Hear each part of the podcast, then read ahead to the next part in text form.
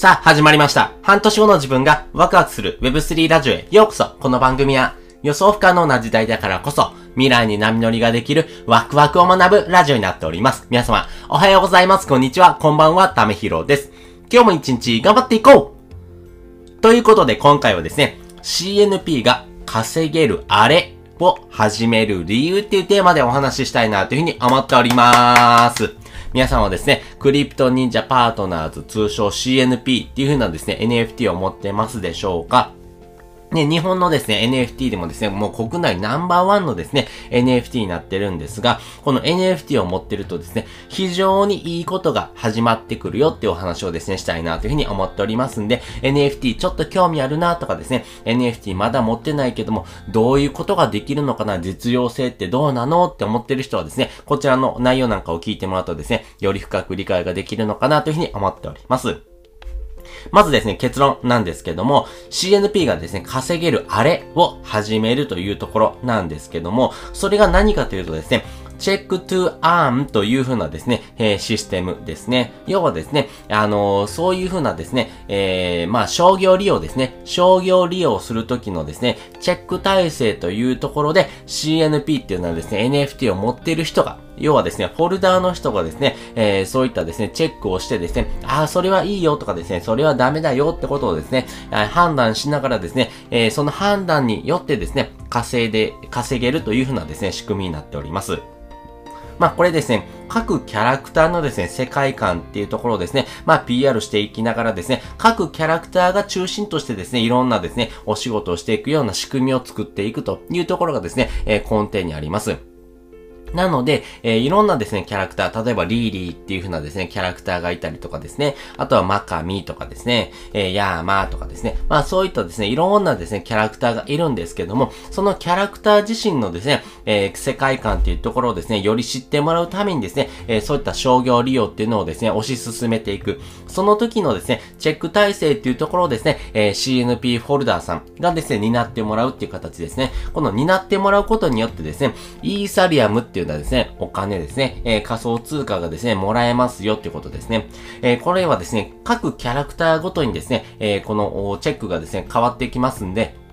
なので、全キャラクターですね、持ってる人の方がですね、まあそのキャラクターごとのですね、お仕事のですね、えー、チェックになりますんでね。なので、リーリーっていうですね、えー、まあ、キャラクターがいたらですね、このリーリーっていうキャラクターをですね、えーのお仕事に対してですね、チェックをしたらですね、このリーリーっていうのはですね、キャラクターを持ってるですね、ホルダーさんがですね、えー、少しですね、お金がもらえるよ、みたいなですね、仕組みですね。まあ、それをすることによってですね、何が上がっていくの、まあ、何が良くなっていくのってことなんですけども、基本的に3つありまして、1つ目はですね、やっぱりこの CNP ってものをですね、認知度のですね、普及率を上げていくってことですね。そしてですね、えー、今、あクリプト忍者パートナーズ、まあ、CNP も含めですね、えー、クリプト忍者のですね、アニメ、やってますからね。まあそういう風なですね、アニメとかにもですね、コラボをしていくことによってですね、よりいい、そのですね、CNP ってものを、そしてクリプト忍者っていうんだですね、えー、この、まあ、うん、グループ全体のですね、えー、PR にも繋がっていくというところです。そして最初、最初、最後のですね、えー、この CNP ってものをですね、買ってもらう、つまり NFT をですね、えー、買ってもらうようなですね、仕組みっていうことでですね、やっぱり NFT ってものを知ってもらうようなですね、機会を増やしていく。まあ大体この3つかなというふうに思っています。なのでこういうふうなですね、チェック体制をですね、作ることによってですね、まあ事業展開のですね、判断ですね、えー、それをしてですね、イーサリアムをもらっていくというふうな形のですね、稼げるようなですね、仕組みをですね、導入していくというところがありますんで、よりですね、お金を稼ぐというところにですね、えー、紐づいてくる。要はですね、CNP っていうですね、NFT を持ってるとですね、もしかしたらあなたのですね、え、お財布にですね、チャリンとですね、イーサリアムってお金がですね、入ってくる可能性がある。まあそういう風なですね、えー、仕組みが導入されてくるというところです。まあ CNP がですね、すごいところで言うとですね、今はですね、この実用性っていうところをですね、より拡充してます。例えばですね、えー、CNP オーナーズっていう風なですね、えー、ものがありまして、これが何かというとですね、え、いわゆるクーポンですね、この CNP をですね、持ってるですね、事業者さん、えー、例えばですね、えー、どこどこのですね、お店のですね、えー、ところで CNP っていうですね、キャラクターのですね、NFT を見せるとですね、えー、こういったものがもらえますよっていうのはですね、まあ、あの、事業者さんのですね、えー、普及とですね、この NFT をですね、マッチングしていくようなですね、クーポンみたいなですね、システムなんかもありますんでね、まあ、そういったところがですね、より実用的かなというところがありますし、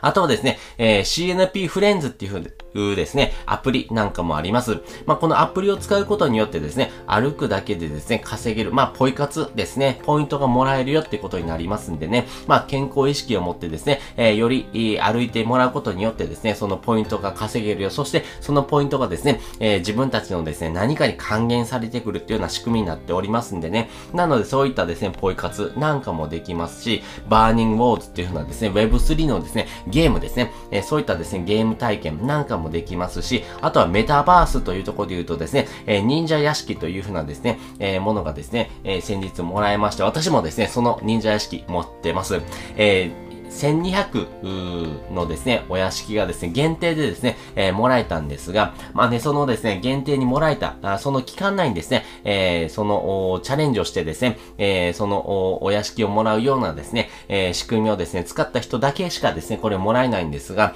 そういったですね、えメタバースの空間なんかもですね、え実際にですね、タダでもらってますからね。なので、そういう風なですね、えー、CNP、まあ、この NFT を使うことによってですね、えー、よりですね、この実用性ですね、お金を稼ぐこともできるし、クーポン的なとこもあるし、ポイ活もあるし、ゲームもあるし、はい、メタバースっていうのはですね、これから来るようなですね、えー、領域なんかにもですね、す、えー、で、に貼ってますからね。なので、この CNP ってものがですね、国内ナンバーワンであるというところとですね、この実用性をですね、兼ね備えてるっていうところで言うとですね、よりですね、この CNP っていうもののですね、普及度っていうところとですね、認知度が上がっていけば上がっていくほどですね、えー、NFT の価値が上がっていく。まあ、それによってですね、より稼げるようになってくるというふうなですね、仕組みをですね、えー、導入しておりますんでね、まずはですね、このチェックトゥーアーンっていうようなですね、仕組みがですね、えー、導入されてくるとですね、え、事業展開っていうところでですね、よりこのキャラクターがですね、立ってくるようなですね、お仕事がですね、増えてくると思いますんでね、まあ、そういったところからですね、NFT のですね、価値を上げていくような、あポイントですね、えコミュニティ全体でですね、NFT のですね、価値を上げていくようなですね、えー、仕組みをですね、導入しておりますんでね。まあそういったポイントがですね、まあ CNP 頭一つ二つぐらい抜け出してですね、NFT ってものをですね、価値をですね、活用しながらですね、えー、リアル生活とのですね、融合がですね、非常にですね、してる。そしてその実用性がですね、より発揮されてくるようなですね、仕組みをですね、えー、導入してますよっていうことがですね、NFT の中でもですね、CNP ってものがですね、より、え、稼げるような仕組みがですね、増えてくるよっていうところのですね、お話をさせていただきました。ということで今回はですね、CNP が稼げるあれを始める理由っていうテーマでお話をさせていただきました。そして本日の合わせて聞きたいです。本日の合わせて聞きたいはですね、